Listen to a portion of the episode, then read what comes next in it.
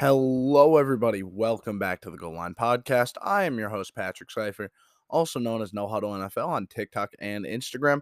That is No Huddle NFL with no capitals and no spaces on TikTok or Instagram.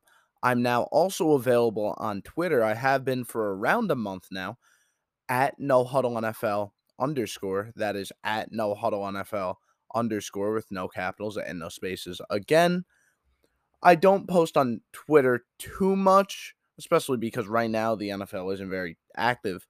But, you know, I try to get stuff out. Again, when I see breaking news, I try and retweet it with like a little comment on it.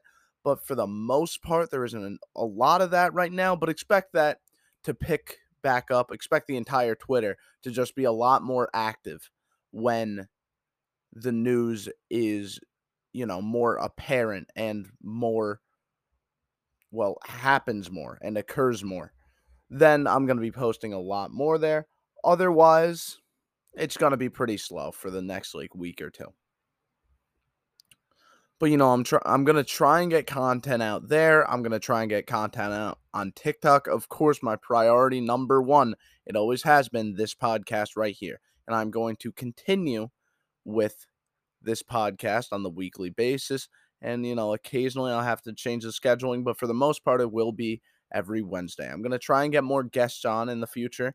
But for now, this is just going to be a really, I want to say short episode, or at least I think it's going to end up being short, just because there's not really much to talk about. And I'm just overall tired because school has been killing me lately with work, especially with Regents coming up, and a lot of classes are trying to squeeze in you know, the last parts of the curriculum before those Regents pop up. So, school, you know, has kind of been killing me, but I still have time for this podcast, so I'm going to get through it.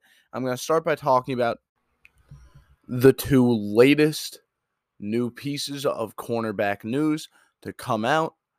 And let's start with the history making one the Jaire Alexander contract that he just received, or the extension to his contract that he just received ridiculous deal, or at least for a cornerback right now. He received a four year, $84 million extension, which is the most money that a cornerback has ever had altogether in a contract, if I'm correct.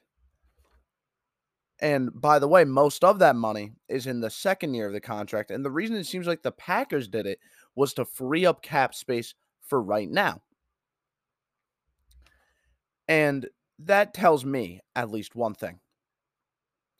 They're trying to free up cap space, or at least this is my theory. I think that they're trying to free up this cap space so they can sign a one year deal for a Julio Jones, an Odell Beckham Jr., maybe? Like I don't know why else they would be trying to free up cap space for right now. Right? I mean, think about it. There has to be someone that they're looking at, some free agent, because the draft is the draft already happened. And well, the only free the only big name free agent wide receivers left right now, OBJ, Julio Jones. There's not really many other guys that tier right now with Jarvis Landry now on the Saints. So they're kind of going to be picking up the sprack, picking up the scraps. But that being said, I don't really know why they waited so long to go for a wide receiver if they really want one. Or maybe they're not going to go for a wide receiver. But that that's just my takeaway. I really don't know why else they would be trying to free up cap space for right now if they didn't want a receiver like OBJ or Julio Jones. Maybe they like one of those two guys. I mean, OBJ wasn't too bad on the Rams. And Julio Jones, he doesn't look like he used to, but maybe you bring him in in blind hope that he can be at least somewhat close to even what he was in 2020. I bet the Packers will be fine with that. Just got to have him recover from that leg injury that's been that he's been dealing with for like what, 3 years? Like it's been killing him. He was not very good with the Titans, don't get me wrong, but I, I really think that they made this move in hopes to get one of those two. Or maybe they just want a veteran to help Christian Watson. But let's talk about the main point of this, right? They locked in a superb cornerback for four years. But my question looking at this why is this the big cornerback contract? Right? I want you to really think about it. Christian Kirk, a wide receiver that has never had a, a thousand yard season, is getting paid four years, 72 million. Meanwhile, Jaire Alexander, one of the best cornerbacks in the NFL, is getting paid four years, 84 million. It's not like he has an injury problem. Elite corners are way more difficult to get. And there's way fewer serviceable cornerbacks than there are serviceable receivers. So, why is it that the wide receiver market is way higher and it costs way more to bring in a very good wide receiver than it costs to bring in a very good corner. That doesn't really make sense. If it's harder to get good corners and there's less average or especially good corners, why is it more expensive to pay a wide receiver if those are the easiest ones to get or the easier ones to get? That doesn't make sense. So, if I'm a team that has a corner that needs an extension, like Denzel Ward, ooh, actually, uh, now that I remember Denzel Ward, Jaire Alexander is not getting paid the most by a corner. Denzel Ward is definitely getting paid more than him. I'm pretty sure. I'm pretty sure he gets five year, a hundred million, if I'm correct, which isn't more on a year per year basis, but it is more altogether in the contract. Still, my point is Denzel Ward, Jaire Alexander, if they just got their big deal, right? They absolutely got their big deal. If I'm one of these other teams that has a young corner, Falcons, cough, cough, AJ Terrell, I'm locking them up right now because the cornerback market, I don't know if it will, but it definitely should be skyrocketing sometime soon. Because the truth is, cornerbacks should be getting paid more or at least the same amount as receivers. And I the only argument I get that's kind of towards wide receivers, although not really, is longevity. Right? I want you to look at the top 10 cornerbacks in I don't know, 2018. And then look at the top 10 right now. Completely different. And that's only 4 years. Right? Like you bring in a cornerback, pay him all this money, he could fall off in a year or two wide receivers still can definitely happen, but it's it's less common. So that's the one argument that I can understand. But still, I, I think it should at least be should at least be close. I think they should at least be getting paid the same amount, if not more. That's my opinion. Like the truth is the best receivers in the league, they get paid 28, 29 million per year. Around that, 27 million per year. So I think Jaire Alexander, Jalen Ramsey, those guys should be getting paid 28, 27, 26 million dollars per year. But another cornerback news former Giants cornerback James Bradberry signed with the Giants d- division rival Eagles earlier today.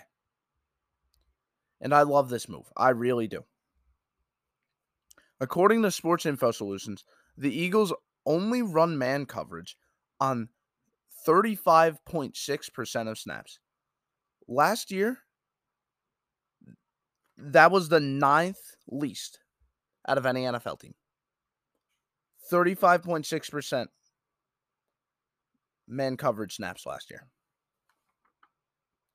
And we all know, I think anyone who watched James Bradberry knows he is a better cornerback when he's in zone coverage than he is in man, without a doubt. And Philly needs help in the secondary. They allowed the 11th most passing yards in the NFL, which definitely isn't terrible, but it's still not great. But you also have to keep in mind they played against a weak schedule last year. Like their schedule was not very good. They played against the Giants. Oh, whoop de doo. You held Daniel Jones and Jake Fromm and Mike Glennon down to very few yards. Like, okay. I don't not that difficult. And then they also played against the well, at the time, Washington football team twice. Oh, good job. You shut down Taylor Heinicke. And they also lost Steven Nelson. Don't forget. So they were in a position where Avonte Maddox was their cornerback too. So they needed to bring in someone to pair with Darius Slay. Especially to make up for a average at best safety duo.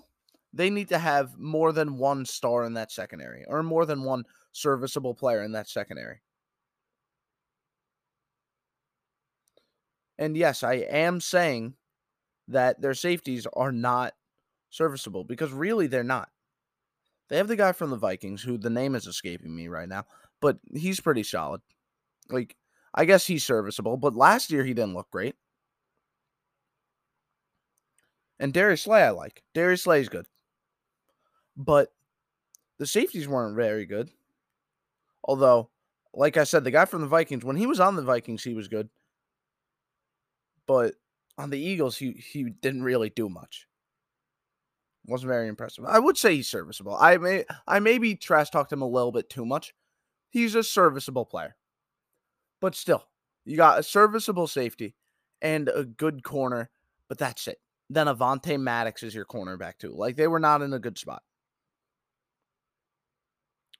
But bring in James Bradberry, now you're in a position you got someone who is a pretty damn good cornerback, one in Darius Slay.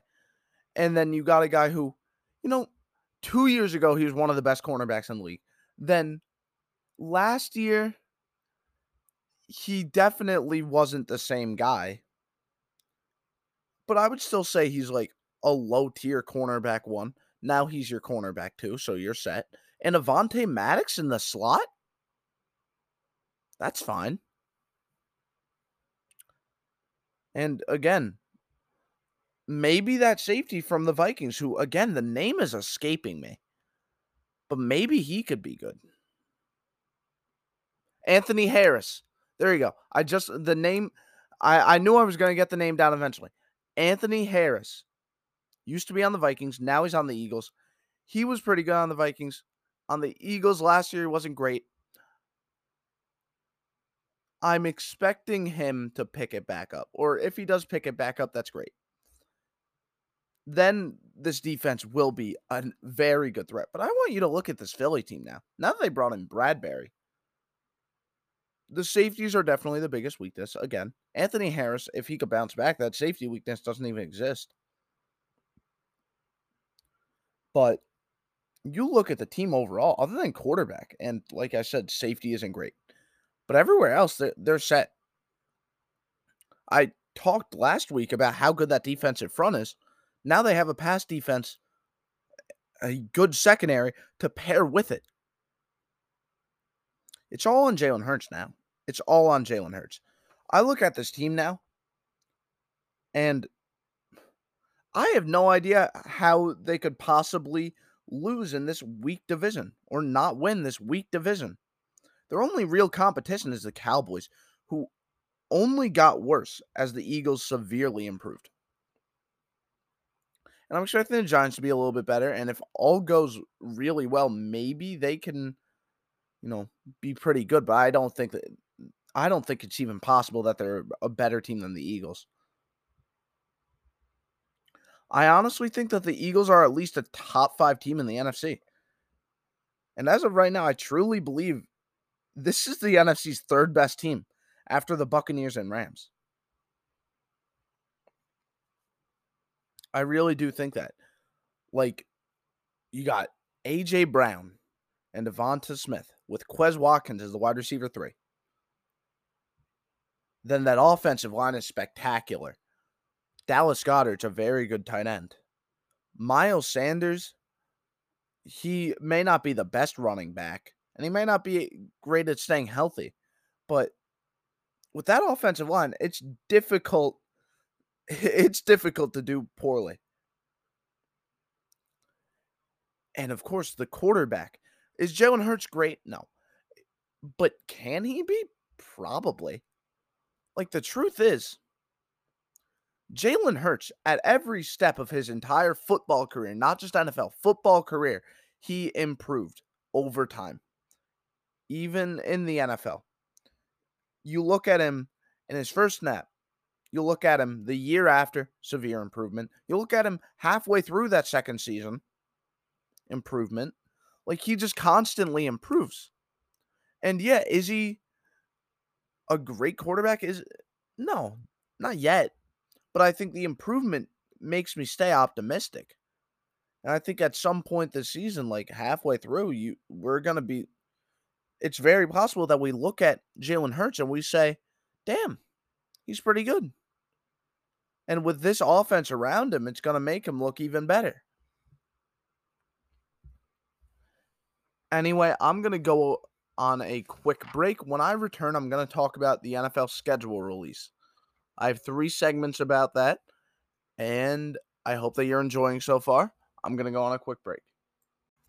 And we are back. You're listening to the Goal Line Podcast, and I, Patrick Cipher, am going to talk about the NFL schedule, which was released over the past seven days. I believe Thursday, which was right after I posted the podcast. I know. So I'm a little bit late to this, but I still think I have some interesting opinions that you're not going to be able to get anywhere else. So I'm going to start by talking about the game, the seven games I believe are going to be most exciting. And I'm excluding division rivalry games because let's be honest, the AFC West would be all over this the basically entire AFC would be all over this, and it would just suck. So uh, I'm ignoring division rivalry games, and I'm just gonna go inner, inner division, inner conference, inner everything, just not division. Okay, or just no teams that are in the same division are gonna be in this. So my number seven most exciting game in the upcoming season is the Packers at Buffalo Bills in week eight. You got the superstar arm talent, Aaron Rodgers, against the even more of a superstar with an even bigger arm, Josh Allen, going toe to toe. It's going to be amazing to watch. I am super excited.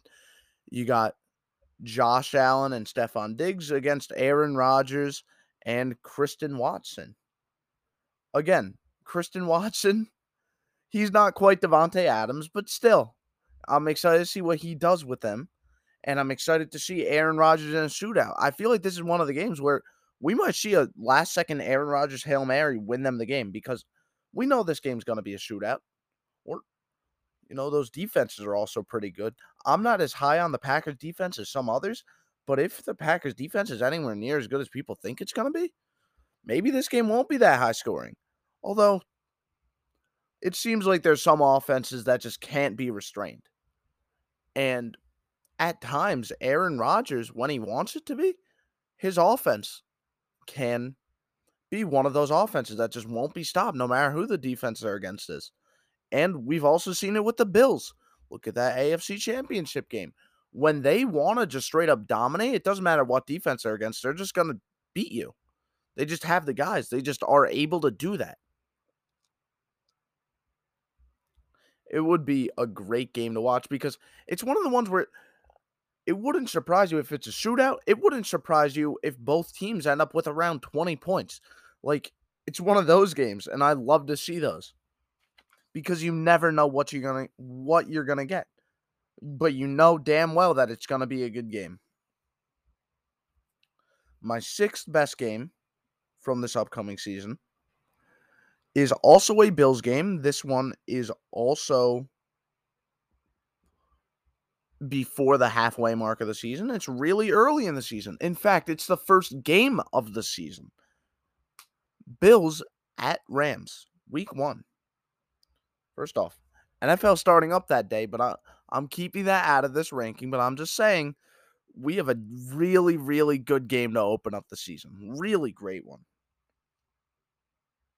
I just talked about the Bills and how just spectacular and amazing they are, especially Josh Allen. But he's going toe to toe with another big armed quarterback, Matthew Stafford, and this great Rams team that won the Super Bowl last year.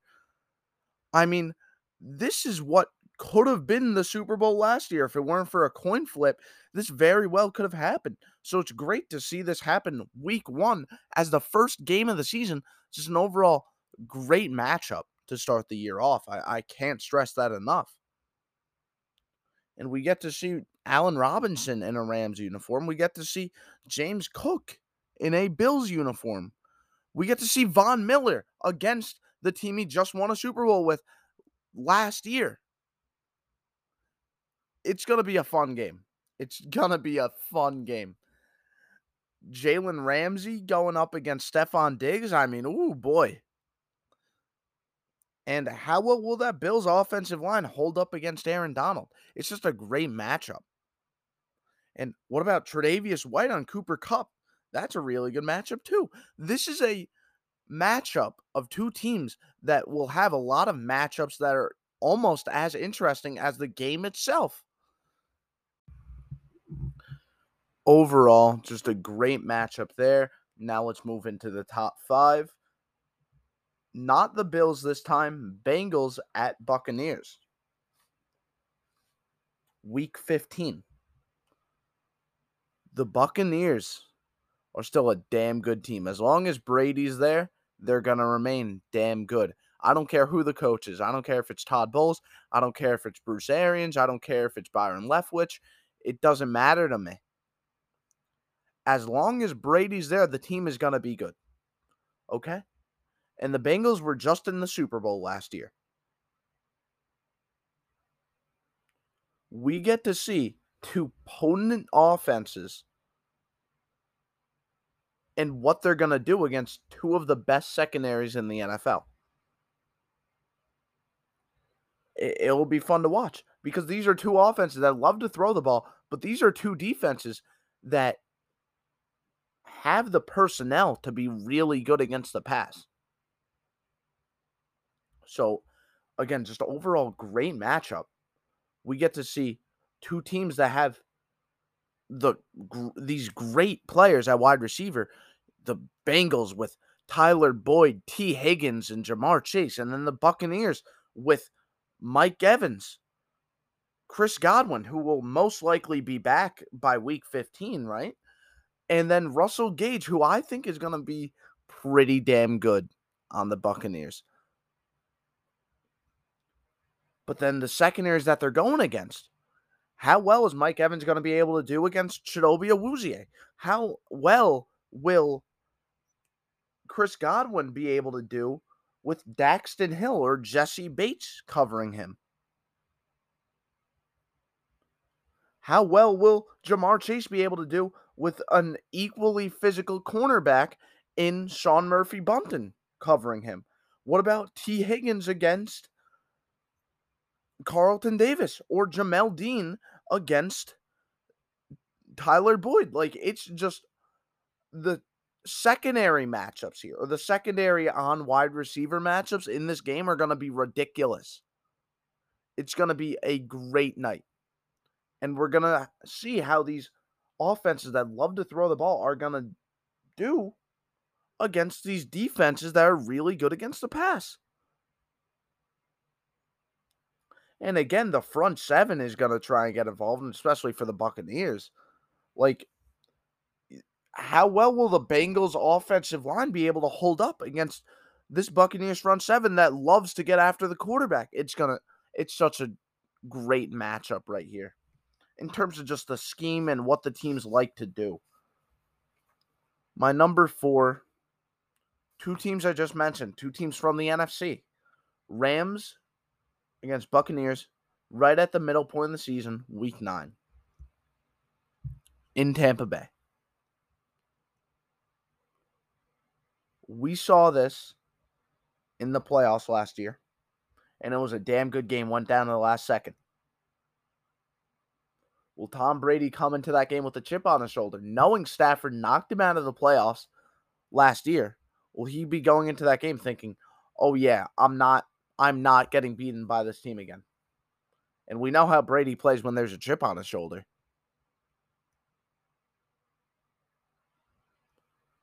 And we get to see Matthew Stafford just try and dot up a very good secondary that I just mentioned in that last part in that last segment.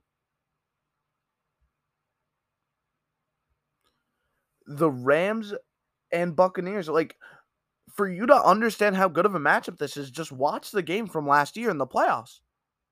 Yeah, it's slightly different. The slight difference is being Antonio Brown isn't here this time, although he wasn't here that time either. But now they brought in Russell Gage instead of Scotty Miller.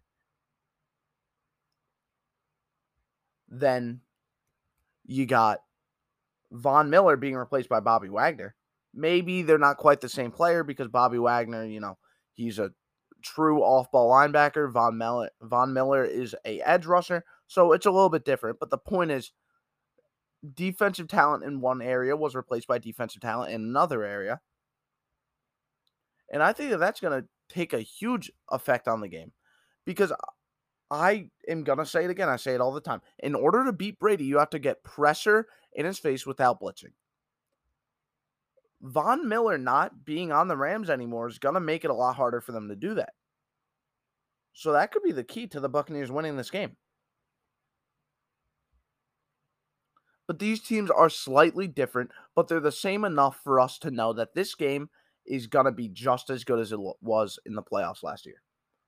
Like I said, the Buccaneers lost a little bit of offensive firepower, but the Rams lost a little bit of their defensive firepower. My number three matchup. These are two teams I haven't mentioned yet. The Miami Dolphins playing at the 49ers in week 13. Mike McDaniel against his former team. That's one storyline around this game. But I also think it's just going to be interesting to see how Tyreek Hill does against his former teammate, Charvarius Ward.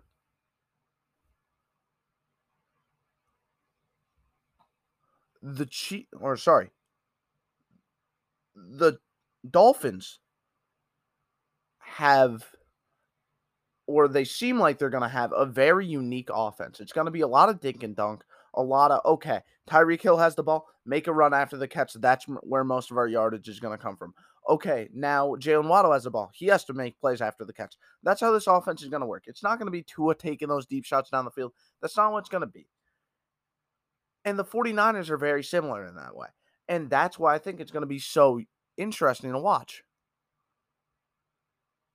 The defenses are set up a little bit differently. But still, I think these are two teams that are similar enough where it's just going to be a battle of players. And I think both of these teams have some firepower, have some star power to them. And I also think by this point of the year, the 49ers quarterback situation will be solved. They know, oh, is Jimmy Garoppolo going to be our guy? Is Trey Lance going to be our guy? They they'll know that like officially by then.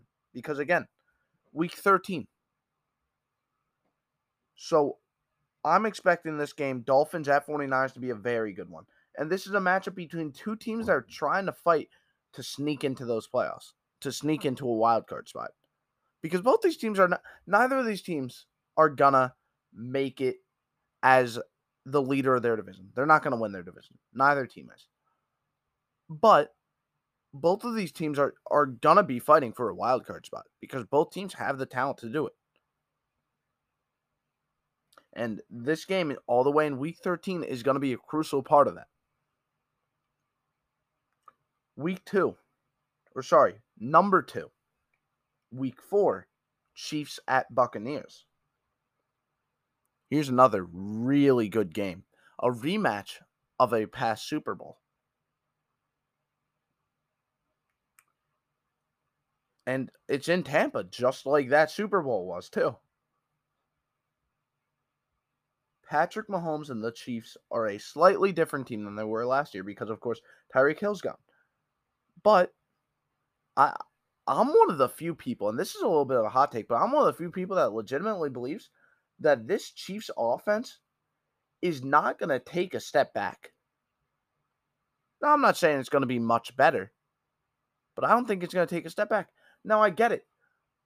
Juju or whoever the wide receiver one on the Chiefs is, is not going to be the same type of player that Tyreek Hill is. Absolutely not. With the Chiefs, what they lost in quality when they lost Tyreek Hill, they made up for in quantity. They made up for the loss of Tyreek Hill by bringing in Juju Smith, by bringing in Skyy Moore, by bringing in all these players, all these wide receivers. Let's not forget they got Justyn Ross as an undrafted free agent. And yeah, undrafted free agent, oh, he's he might not even make the team. Take it from me right now. Justyn Ross is to make this Chiefs roster. Justyn Ross should not have went undrafted. It's just a little bit of injury concern that knocked him all the way out of the draft class. And then they still got Mecole Hardman, too. Like this Chiefs offense, they don't have that one two punch that they had with Tyreek Hill and Travis Kelce. But now they got the superstar Travis Kelce and then a bunch of other receivers that will be able to do different things. This offense is going to be a lot more spreading the ball around than it used to be. And I think now it's about Mahomes' ability mentally. We know what he could do physically. Now it's about what he could do mentally. It's about his ability to spread the ball around and understand what each receiver is good at. And I think week four against the Buccaneers is going to be a very interesting time to see how Mahomes adapts to this new style of play, to see how well he's able to execute. The Buccaneers, if you don't know what you're doing against a team like the Buccaneers, you're screwed. If Mahomes can't make that adaptation by week four, they don't win this game. And that's why I think it's so important because this game is going to require Mahomes to take a step up mentally, something that we haven't really seen him do in all honesty. Like, of course, he's a better player mentally than he was his rookie year when he was on the bench. Absolutely. But we're yet to see him execute an offense without, and I don't want to sound like a Mahomes hater here. I really don't. But we're yet to see him go a full game executing an offense without at least having one throw that you're like, oh, damn, he's lucky he has Tyreek Hill. And I'm not saying he can't do that because it's Patrick Mahomes. I really think he can. And he showed the ability to do it. But I think mentally, Mahomes is going to have to take the biggest step up of his entire career in order to understand oh, shoot, I have to time my throws well in order for a player like Juju Smith to be able to have the production that a Tyreek Hill had, or for a player like Skyy Moore to even half the production that Tyreek Hill had. And I think this Buccaneers game is going to be a true test in Mahomes' ability to do that. Not to mention, too, this this game is just going to be great overall. Come on, a Super Bowl rematch of two teams that really only got better since that Super Bowl. But number one, and I'm sorry, these are two teams I've mentioned before on the list Bills at Chiefs. How could I possibly not? These two teams played each other in the playoffs last year, and it was extremely controversial in terms of how it ended because of those overtime rules. Now, keep in mind, because it's a regular season game, this game will have the same overtime rules, which sucks. But hopefully, this one doesn't go into overtime. But I also hope it's still just as amazing and spectacular to watch as that last one was because that last one, some people after it happened were saying that that was the best game of all time. And even more people were saying it was the best divisional round game of all time. And I probably have to agree with those people. At least the best one I've seen. The high scoring offense, a lot of times I don't enjoy seeing shootouts as much as other people, but when it's against really good defenses, that's when I love it. And I think the Bills and Chiefs defense are both good units. Like I do. Especially with some of the additions that the Chiefs made over the offseason. Yeah. I like this Chiefs defense. And the Bills defense, we already know it's great. So seeing these two offensive powerhouses go toe to toe with each other and just overpower some pretty solid defensive units, that's fun to watch. And I think this game overall is just going to be amazing to watch. That's why I have it at number one. And hopefully it doesn't end with the decision being made by a coin toss. I really hope it doesn't. But, I mean, if neither defense can stop the opposing offense, it probably will end that way, which sucks. The final segment and final thing I want to talk about before I end this podcast up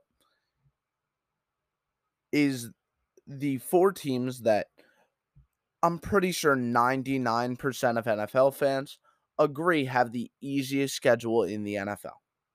The NFC East as a whole. Their schedule is extremely easy, and I want to talk about what that means for this NFC playoff picture that seems very unpredictable outside of those top five teams.